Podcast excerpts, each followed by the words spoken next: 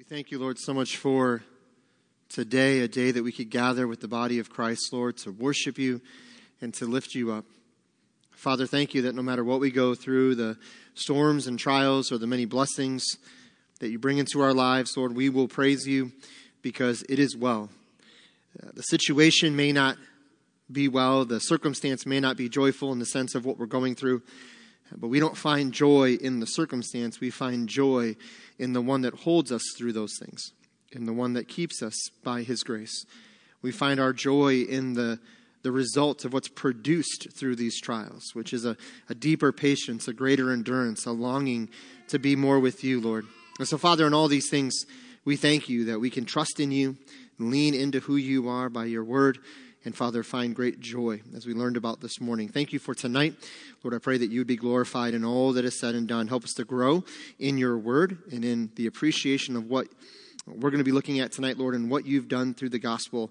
And Father, thank you again for your great love for us. And in all of this, we ask in Jesus' name, amen. All right, you guys may be seated. So I do want to start with a couple announcements per normal. So as these guys are grabbing a seat and babies are being handed off, yeah. she, she might give it to you. Actually, I don't know. She might give them to you tonight. I don't know. Actually, the toddler might go first. But uh, just saying. Yeah, TJ's like, uh, mm-hmm, mm-hmm, yep. All right, couple announcements. Uh, just obviously keep in mind, uh, Word of Life Carnival is coming up. I know we've been talking about this uh, this morning, uh, but really be letting people know about that. That's a great uh, first time event for people to come to for kids uh, to come out and check out. So Word of Life Carnival is going on September 6th. Uh, excited to be a part of that. Um, also, don't forget about registrations going on. Um, we also have ladies' Bible study starting up uh, men's Bible study, we're hoping to begin announcing next week. Um, as I mentioned on Wednesday, there's a couple studies that I'm kind of going back and forth between. Um, not quite sure yet which one we're going to do, so hopefully by next week um, I'll have a better idea of that, so we'll be announcing that. Um, but those will be starting up the end of September. As you noticed in your bulletin there, uh, the dates got omitted uh, accidentally, and so uh, those are starting up at the end of September. I believe the last week of, of September um, Tuesday and Thursday. Those are going on. Men's study will be Thursday nights uh, at the same time the evening or the ladies' study is going on there in the evening. So uh, also story time with Miss Avi is coming up on August 27th. Don't forget Tammy in our children's ministry. So its kickoff is September 9th. September 9th. And what time is that, Greg? Seven.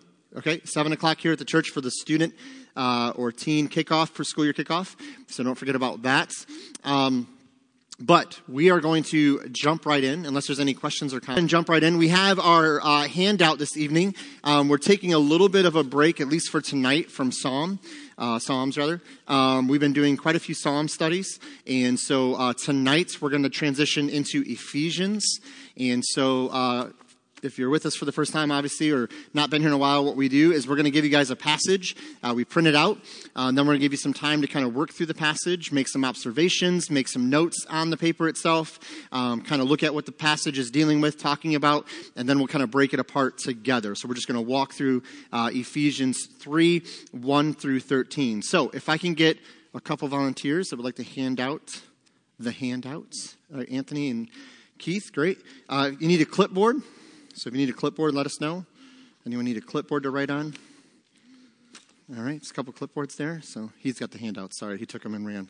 So uh, pens. Does anyone need a pen? We have pens. Pens. Anyone pens? She doesn't need one, Anthony. Yeah.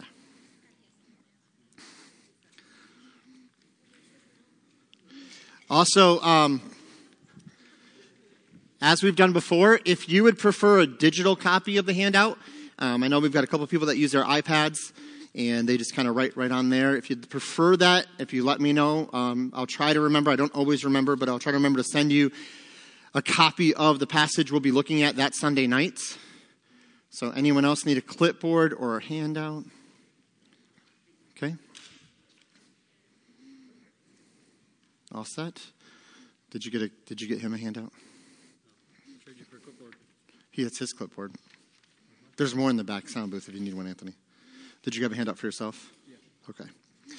All right. So, as we've been doing now for, we kind of did this last summer for quite a few weeks um, into the fall. Started doing this again this last this summer into uh, at least up until the next couple of weeks. Um, as I said before, really don't have a timetable on this. I'm not sure how many more of these we'll do, um, but I, I really love the idea of just diving into a passage and breaking it apart and doing that together. Um, but again, remember, we're doing this so that in your own personal study time, you're kind of learning some real basic ways to take a passage of scripture and begin to kind of break it apart. Okay, so if it helps you, print it out, uh, put it on a device where you can kind of have it printed out in front of you or on the screen in front of you rather, um, so you can kind of make some observations. And so what we're looking for is conversations, locations, uh, people groups, who's talking to who, um, any kind of references to other passages of scripture that you might note or make a note of. Um, obviously, we're going to break this apart again together, uh, but we really want to do is just kind of dive apart or break apart this text and then dive into it together. All right. So Ephesians 3, 1 through 13 is a passage. So I'm going to give you guys probably about 10 minutes like normal. Um, there'll be a little bit of music playing. So we'll give you about 10 minutes to just make some observations. Also, if you see kind of a, the text break up into sections, maybe you might say, okay, these verses kind of go together. These verses might go together. Just that's kind of also what we're doing right now. We're just making observations about the text so that the next step we're going to do is we're going to talk about what does the text mean or what is another way of saying that? When I say what the text means, what am I doing there with the, with the text or the passage? There's a word we gave you guys that we're doing that when we try to figure out what it means. Interpret, right? So interpretation deals with what does the text mean? Observation is kind of what is the text saying, what's going on, right? What's the setting, who's the people receiving it, who's writing to who. And then application is that last step where we take what we've learned from the observations and what it means, and now we apply it to ourselves. How do I now live this out? Or how do what, what I just reread, how does that apply to my life moving forward? So that's what we're doing tonight. We're going to make some observations. We'll talk about what does it mean. And then obviously we pray the Lord to give us wisdom in application. All right? So I'll give you guys 10 minutes. Go ahead and start making some notes, some observations, and we'll come back in just a moment.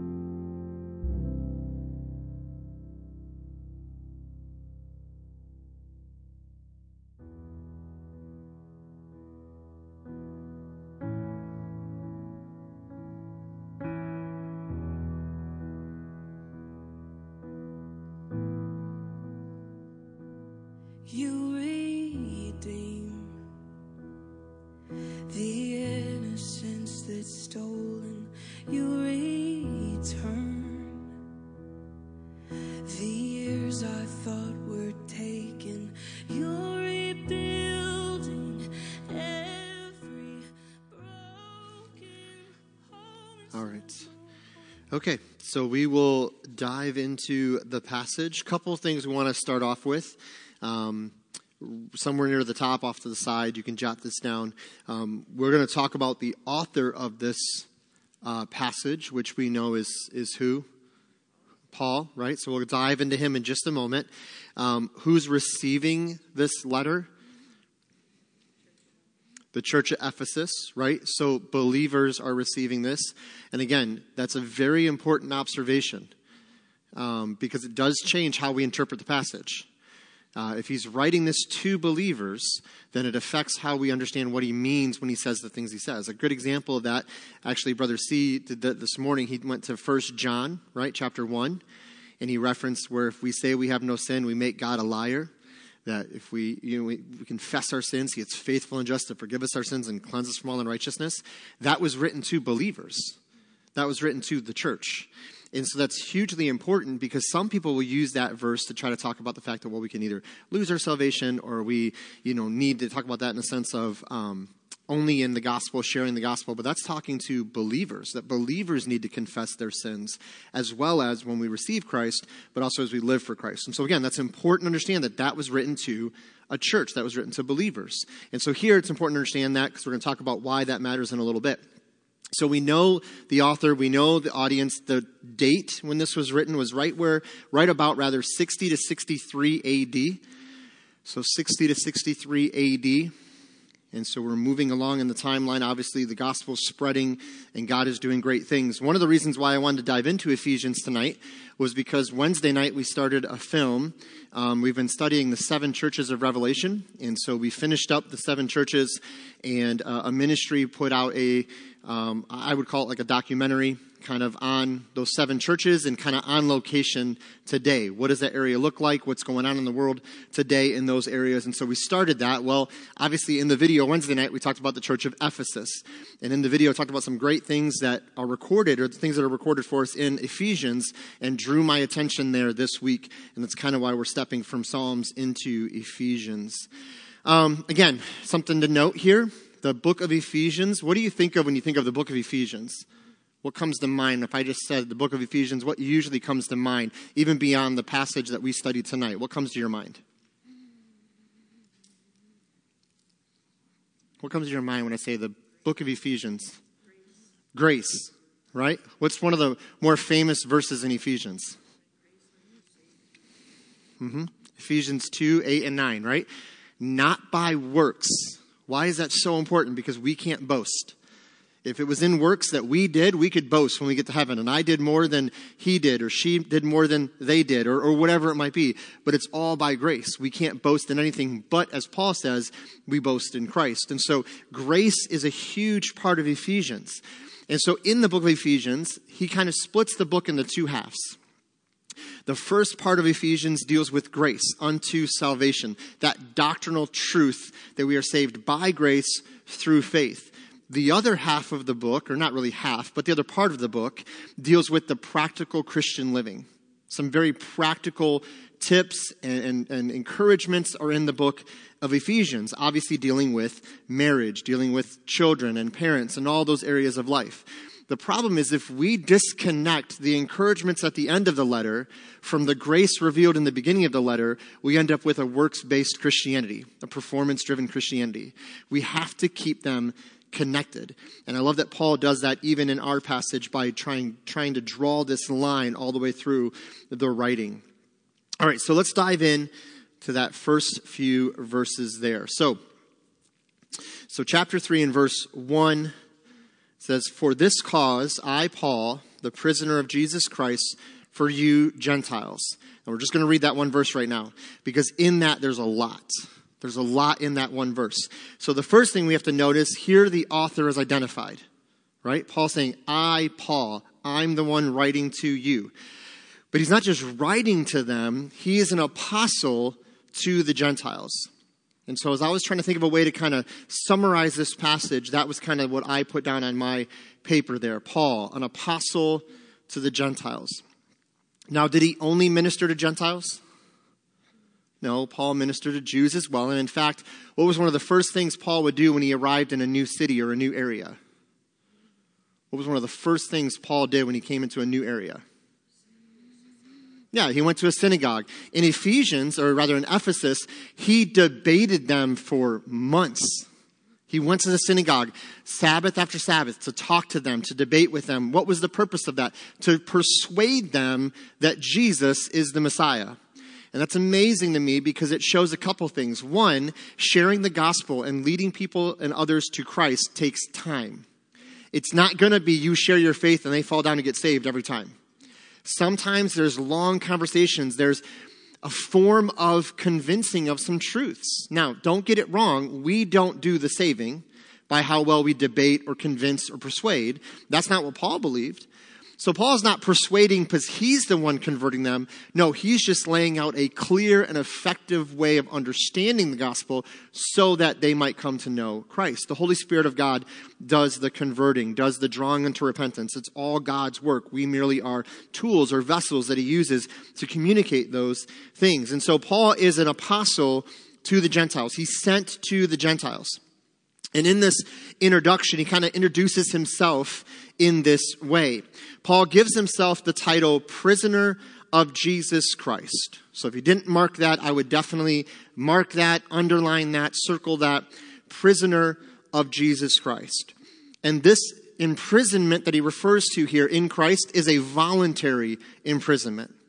He, he joyfully and willfully takes that label. He wears that label with honor and proudly he, dis- he displays, I am a prisoner of Christ. Not because it's all about him, but because he is saying, all that Christ has done for me, I will joyfully be in bondage to Christ. I'm a bondservant of Jesus Christ. There's another way to say that. Now, according to historical record, he is actually not only spiritually a prisoner of Christ, he is literally a prisoner for Christ. But we're going to come back to that at the end of the passage because he speaks about that to the church.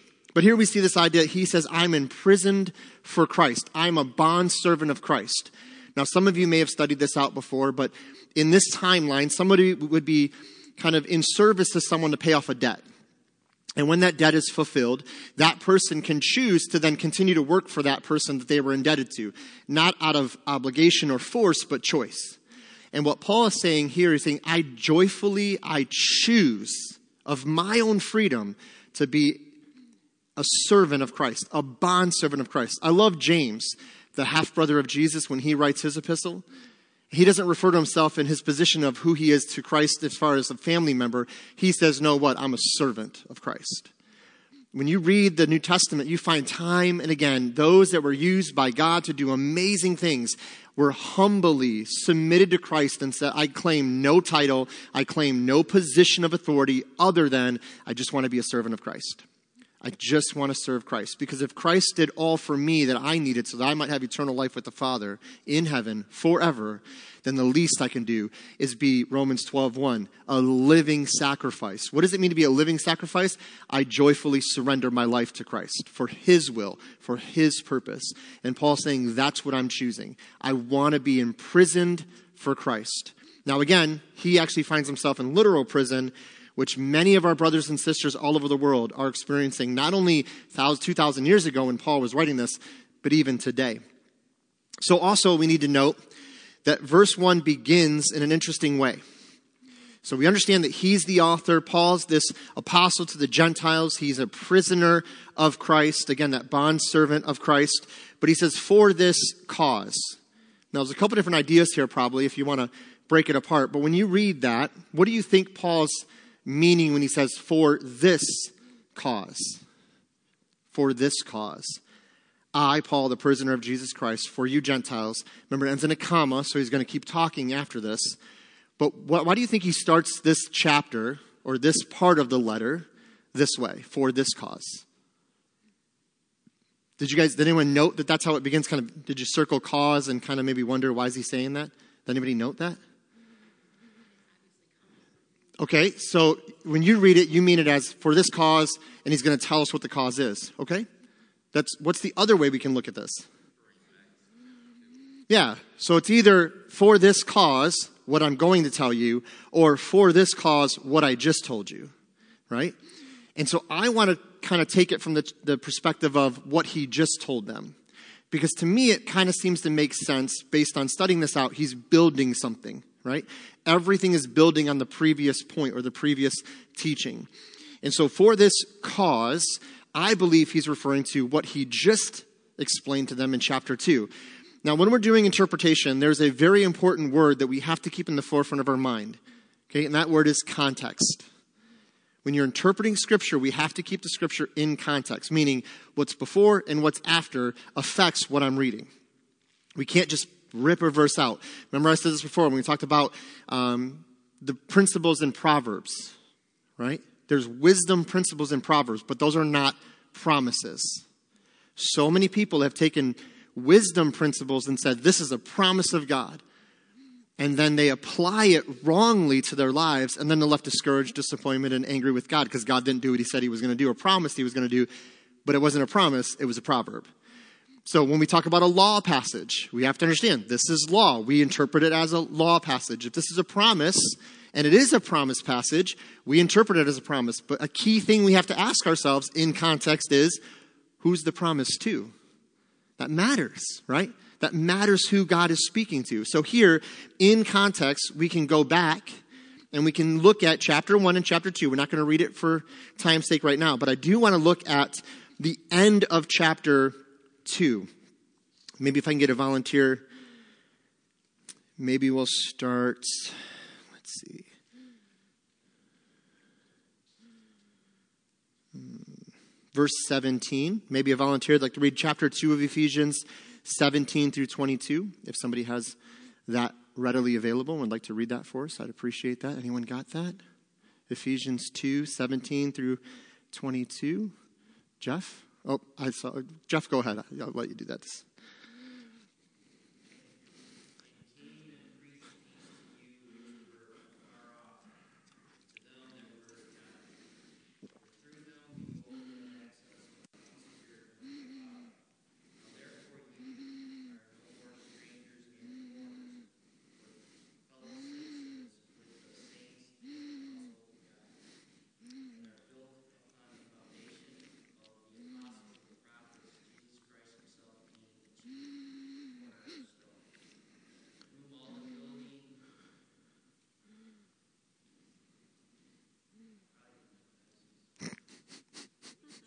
Fitly.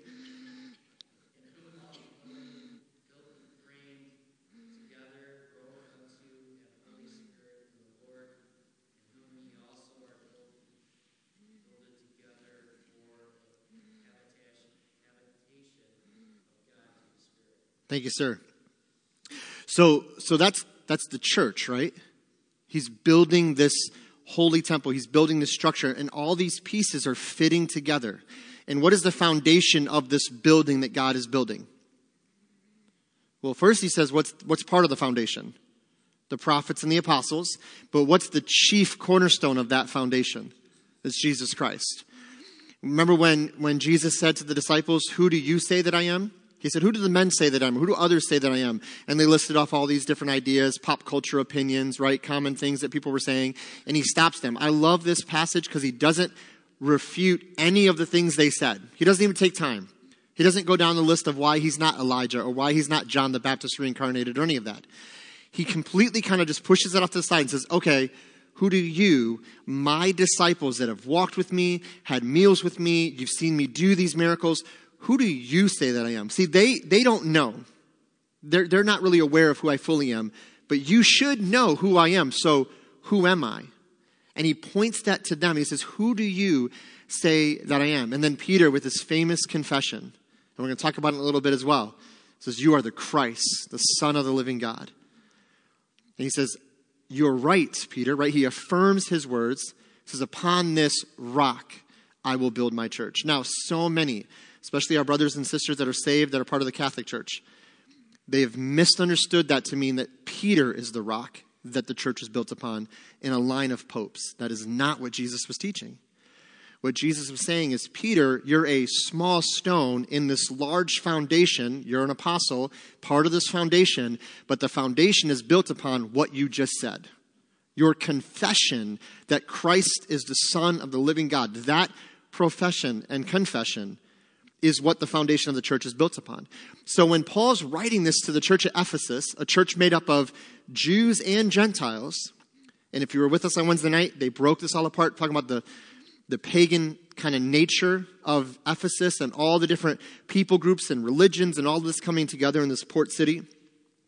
And as he's writing this to them, he wants them to understand something. God is taking all of you and your uniqueness and your backgrounds and your differences, and he's through Christ building this church and he's fitting it all together perfectly. Everything has a position. Everyone has a piece, a part of the church. And he's building this case. And then he says in chapter 3, verse 1, For this cause, I'm writing this to you. What cause? I'm explaining to you how Christ does what I just told you in chapter 2. And so again, we're going to unpack that, but that's kind of the idea here that he is building on the teachings from chapter 1 and chapter 2, which makes it clear that all believers, Jews and Gentiles, are being fitted together as the body of Christ. This is not true just for the church of Ephesus. This is true for the church. All who would confess Christ, every tribe, language, people group, if they're in Christ, they're part of the body of Christ. So this is altogether different than the Old Testament Jews would think to an Old Testament Jewish person, they did not see Gentiles as equal to them before God. They are not as good as us. Even the process of getting them kind of brought into the Jewish faith still didn't make them equal with God. If you were a Gentile that converted to Judaism, you were one step better than a Gentile, but you're not quite a Jew. And we see this even in the book of Acts, this kind of unfolding of that gospel going forth. And so, again, there's this understanding among the Jews that you are not quite as good as us before God. But Paul's going to completely change that whole thinking and remind them that, that these Gentiles, these non Jews in Christ, are on equal footing with you before God. This is completely changing their opinion of how this takes place in the gospel. So again, that's the beauty and the mystery of the gospel. It unites all peoples under equal grace and a common salvation. It unites all peoples in equal grace. Why do I say equal grace? Because we all equally need it. And it's a common salvation. Why? Because we're all saved by that grace, brought into the family of God, the church of God. And we all have equal standing with God. There are no second class citizens in his kingdom. And so again, it unites all peoples under equal grace and a common salvation. So, verses 2 through 7, this is kind of the next. I'm not sure how you broke it up, but for me, I kind of broke it up as 2 through 7, and then 8 through 12, and then the last verses there, verse 13. So that's just kind of how we're going to walk the passage out this evening. So, verses 2 through 7, we see that he begins to expound on the mystery of Christ. He's expounding on the mystery of Christ. And I can guarantee you, being 648, we probably won't get through the passage tonight. But that's okay. So, can I get a volunteer that would like to read verses 2 through 7 for us? Right off the paper is fine. Verses 2 through 7. Danielle, awesome.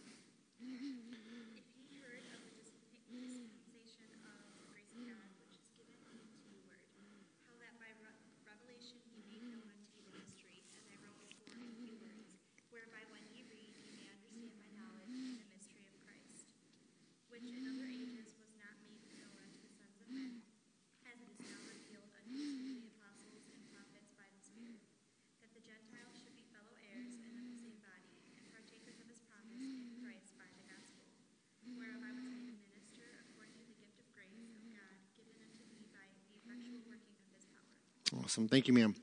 So again, we see how what's he doing here? He's expounding on what he just talked about in chapter 2, right? Yes, ma'am. Oh, unites all peoples under equal grace and a common salvation. Unites all peoples under equal grace and a common salvation. So here we see he's expounding on that. He's building on this case, and he's going to talk about different aspects of this. But a lot of things jump out to us here that we kind of need to pause and think on. The first thing that Paul says there is he talks about this idea of the dispensation of grace, or the dispensation of the grace of God. So, does what does that word dispensation mean? If you've studied this or you've looked into this, what is that? How would you describe what that word is referring to? The dispensation of grace. Sandra. Well, just, yeah, yeah. Okay, absolutely. A period of time. Great. Yeah. And how God dealt with men during that period of time. Okay. Any other thoughts on that? Now, there is a whole end times view, right? That would call, be called dispensationalism because in theology, everything has to has have to have an ISM on the end. It just does. It's just ism everything. Everything's ism. Something is ism. But that's not the only end times view, but it is a, a view that our church holds to this idea that God works with mankind or deals with mankind in certain ways at certain times. Okay, that's the basic idea here. Now, when Paul says this, when he says the dispensation of the grace of God, which is given me to you, word. So this grace was given to Paul for what purpose? So that Paul could deliver it to the church, to the Gentiles, to those that need the grace. Now, this really is just referring to a unique way God interacts with mankind. Some way that God is choosing to interact with mankind for a period of time. Now, we need to remember a couple things here. Number one, God never changes, right?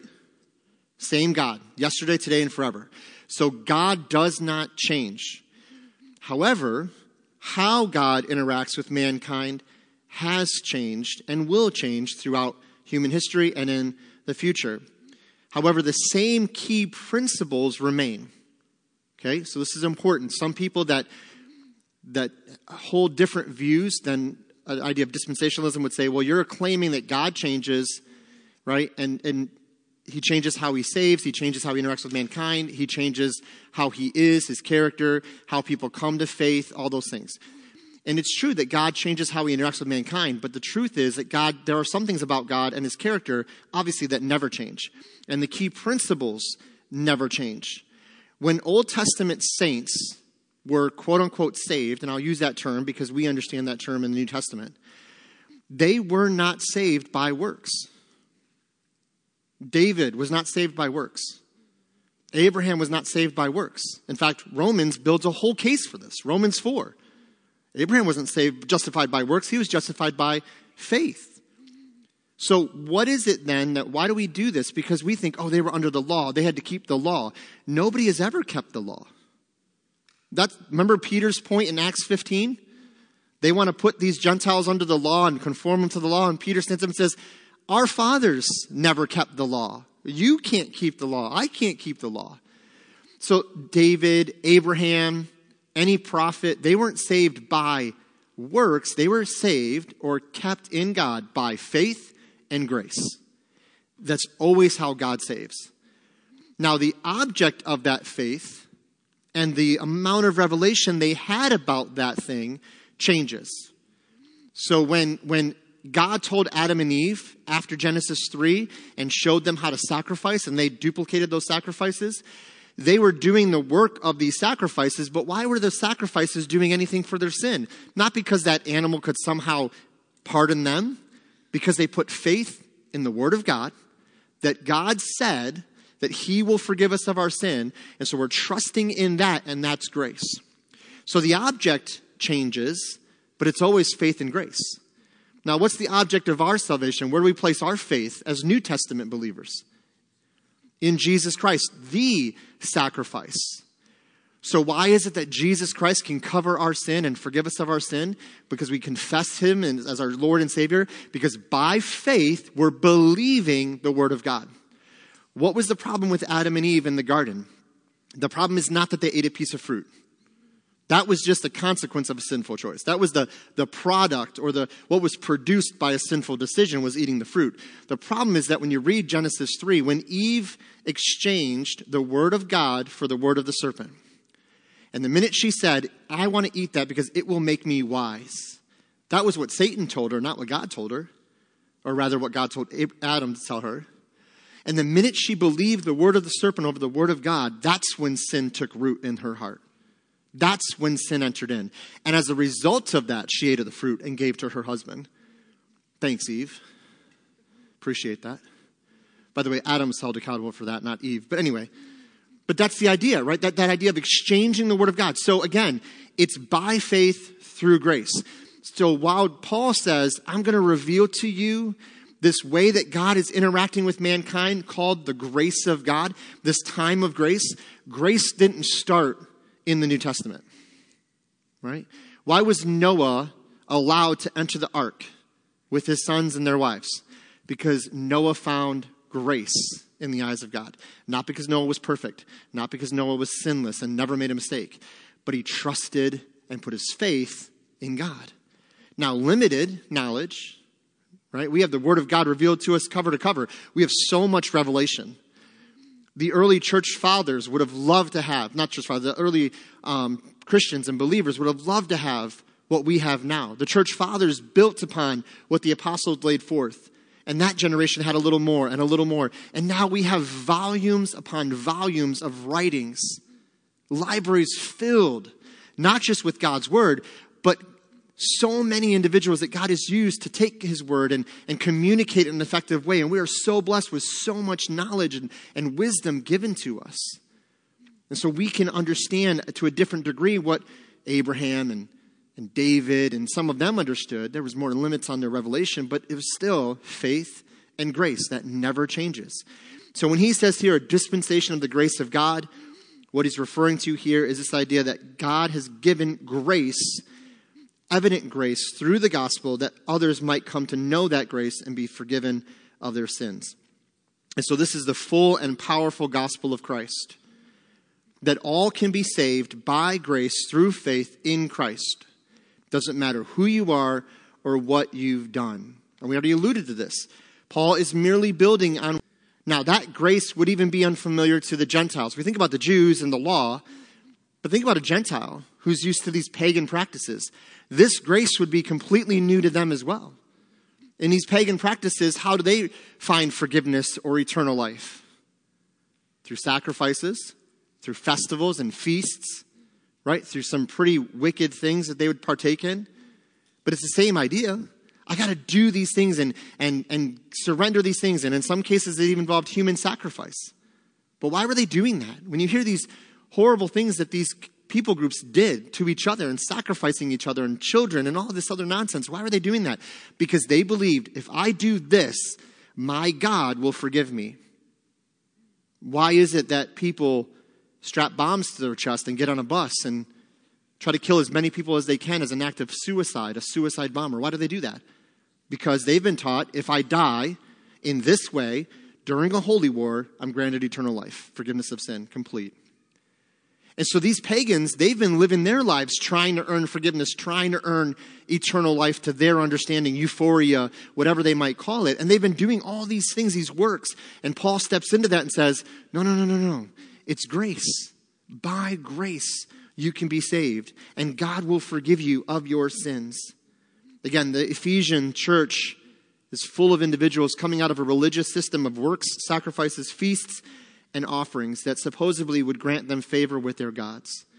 In the gospel, we are all, his words, fellow heirs in Christ, and the blessing of his righteousness has been granted to us. We are made righteous in Christ. Notice that he says in the passage we read in verse 6 that we are partakers of the promise in Christ. It is not the promise of Christ, but in Christ. So, what is that promise according to the context? That through the gospel we are placed in the body of Christ. We are made one with Christ. We're no longer on the outside looking in, we're in Christ. We're submerged in Christ. That's why I love the Bible says that we've been baptized by the Spirit into Christ or into the body of Christ. That word baptized means to submerge, to plunge into. And Paul says we've been given that promise in Christ. It's amazing what we have and what we've been given. And again, this is merely Ephesians 1, expounded again, that we are kept in him and for his glory. The author of Hebrews says that many waited for that promise, but never saw it. We have experienced that very fulfillment in and through Christ that we are in Christ. What did he pray? What did Christ pray in John 17? I pray that they would be one with each other and with me. Like you, Father, you and I are one. And that's being and has been and continues to be fulfilled. That prayer has been answered. That every single human being who trusts and put their faith and trust in Christ and are forgiven of their sins are not just forgiven and granted eternal life, they're placed into Christ, kept in his very hand. And so, what a blessing that you and I have in the gospel. And here's the reality nobody anywhere on planet Earth is unable to experience this promise. Every person who trusts in Christ, no matter their background, what they've done, where they've been, can be saved if they would repent of their sins and trust in Christ. So here's the application, because I know we got to wrap it up. Here's the application How do you view the people in your life? People that you work with or people in your community, do you automatically make the assumption that some can and some can't? Some are in and some aren't? Well, I like these people, but I don't like those people, and so I don't really think they can be saved. I don't really want to be in, the, in a church, quote unquote, with them. But these guys are okay. I like these people. And again, that's not in this text. This says that we all, now it's talking about Jews and Gentiles, but it's referred to all of humanity. We have no room for prejudice in the body of Christ. There's no room for me to say some other people group isn't as good or aren't as good as me or them. There should be no division like that in the body of Christ. We are all, again, equally sinful, equally in need of grace, in Christ, equally saved, and granted fellow heirs. We're all standing as fellow heirs with Christ. And one day we'll leave this place and we'll see the full reward of what it means to be in Christ. And what does John tell us? We will see him and we will be like him, not in divinity not like God in that regard, but we'll be like Him in the sense of we'll be fully in Him, fully understanding what we need to understand, fully aware of the, I believe, fully aware of the grace that was given to us. I, have I've always believed this that we'll never really understand the grace that was given to us until we see Him. Because I think in that moment we'll fully be aware of the sin that was required to pay, or the grace that was required to pay for our sin. I think in that moment we'll finally understand that's what it took to forgive me. And I think that's why when you see people get in the presence of God in Scripture, even in a vision, there's instant humility, instant repentance, awareness of their sin, and a begging and pleading for grace. And I believe we would experience that as well when we see Him one day. So, just an encouragement. How are you seeing other people in your community? Are you allowing prejudice or thoughts of thinking this person or this people group isn't as good? Or maybe it's the same people group as you, but for whatever reason, maybe the sin they commit or the things they're doing, you just think, well, I don't, I don't really think they can be saved. Then I would encourage you to be praying for those individuals that you have a hard time praying for. I just had lunch this last week with an individual and we were talking about some things and and he even said, he said, you know, I know I shouldn't think this, but when I hear of people who commit this sin, this specific sin against children, man, it's really hard for me, my blood not to boil. And I started thinking, man, could they really be forgiven? Could they really be saved? I mean, could, how can you forgive someone for something like that? And I get what he's saying. He even said, now that's in the flesh. I know that's not how I should think. But here's the reality that's how all sin is before a holy God. If our good works are filthy rags, what are our sins before a holy God? And so that blood boiling anger that you feel when you hear about a certain sin committed just turns your stomach. That's every sin before our God. And yet he says, in Christ, you're forgiven And not only forgiven, now I'm going to use you for my glory. And so, again, how we think about other people matters, how we pray for other people matters, how we think about the gospel going forth. Do we really believe that, that God has a desire to redeem all of mankind out of every tribe, language, and tongue? Then, how are we a part of that? Are we praying for that in our own community? So, I just want to encourage you guys that tonight. Again, what a beautiful passage to see how we are all one in Christ. Sandra.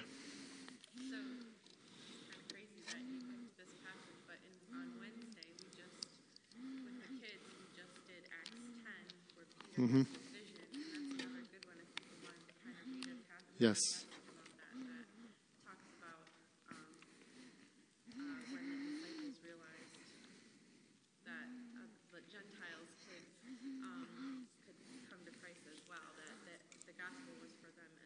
Mm-hmm. And that that man's, I think he was a Roman Cornelius. Yeah. That that man's him and his family came to um, to Christ that day. hmm And it's amazing because even Peter, who seemed to grow quite a bit from, you know, with Christ at the crucifixion and then following that when he tells him to feed my sheep and feed my lambs. And then we see him on the day of Pentecost. And Peter's pretty much the main character of the book of Acts up until the Apostle Paul. He's the one that's doing so much for Christ. And yet, even Peter, all that God used him for, he still had to deal with some prejudice in his life. He still had to deal with some wrong thinking in his life.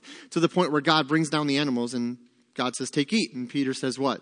Well, I can't eat. That's unclean. And God says, Don't call unclean what I've called clean. And again, what a picture of that we need to go to all peoples to share Christ. The person you like at work and the person you don't like, right? The person that irritates you or the, the, the sinfulness that you see in people, we don't look at that and hold it against them. We can speak truth, but we need to preach Christ. And so, again, great example of that as well. Uh, any other thoughts on that before we dismiss? sheep, you know, filthy animals or whatever. hmm Makes you realize, you know, that you have prejudice, you have problems. I know I always get mad at Richard because when we were in New Guinea, he had an opportunity to eat one of those big slimy grubs that are as big as your thumb. Oh. He didn't take it. Can you believe that? He didn't take it. I don't think I would have either. I was going to say, I don't know. I, you know, that sheet and all the stuff on it, you know, we, we tend to be so picky, yeah, so picky.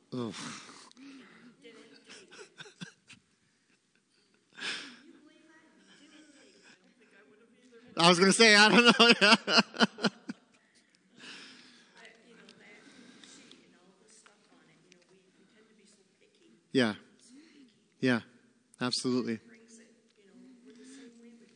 Yes. Yeah. We tend to label people before we ever even give them an opportunity. We just kind of put them in a box and that's what it is. And God can only do what I think God can do. And that's so far from the truth of the gospel. Any other thoughts on what we've covered tonight before we dismiss in a word of prayer? Comments or thoughts, questions? All right. Well, let's go ahead and pray, and then we'll let you guys be dismissed. Father, we thank you, Lord, so much for tonight. Lord, we thank you for your word. Uh, I pray that as we walk through this week ahead, that you would show us the opportunities that are already in our everyday lives to share our faith, to um, communicate the truth of the gospel to someone, to uh, pray for someone or with someone as an opportunity arises. But Lord, also help us to see in our own lives these um, wrong ways of thinking, uh, the way we label people and group people and and really, Lord, we would never say it out loud because we know it's not right. But in our minds, we see things or we hear stories about different situations and we make very broad statements about certain people, maybe certain situations. And uh, Lord, I, I just pray that we would have this mindset that Paul lays forth that through the gospel, that through the gospel we are one. And that we can come together and encourage each other and worship together, Lord. And I love seeing the community that is in church because, Lord, really there should be nothing like brothers and sisters in Christ coming together and encouraging each other and provoking one another into loving good works and praying with each other, Lord. There's, the world should look at the church and be so awestruck by the love that we have for each other, by the unity that is therein. Not uniformity where we're all the same, because that's never going to happen, but a unity that we have a common salvation, a common purpose, a common drive to go forth and make disciples. And so, Lord, in this, I pray that you would help us to grow in this area because, Lord, you tell us that the way in which the world will know that the Father sent you into the world and your love for the world, your desire that they would receive your gospel, is evidenced in the relationship that is going on in the church. That if there's love one among another, and so help us, Lord, to grow in this, not only in the church, but in our everyday lives, and to not label people or disregard people as unsavable. That you obviously would never save someone like that. Because, Lord, when we get to that point, we've become more like the Pharisees and a lot less like Jesus. And so help us, Lord, to be humble, to remember that the grace that you want us to extend to others, you've given to us that we were unsavory. We were ones that were filthy in our sin. On Lord, really no hope. No hope of anything good being produced, as was shared this morning. And yet, you, in your grace, you reached down into the muck and the mire and you pulled us out. You lifted us up. You cleansed us and clothed us in your righteousness, and you put our feet upon the solid rock of Jesus Christ, and you set our hearts towards the purpose and plans of your gospel and of your will. So, Lord, again, we thank you for this. Give us wisdom and discernment as we apply this to our lives. Thank you for all that you do. And go with us now, we ask. In Jesus' name, amen.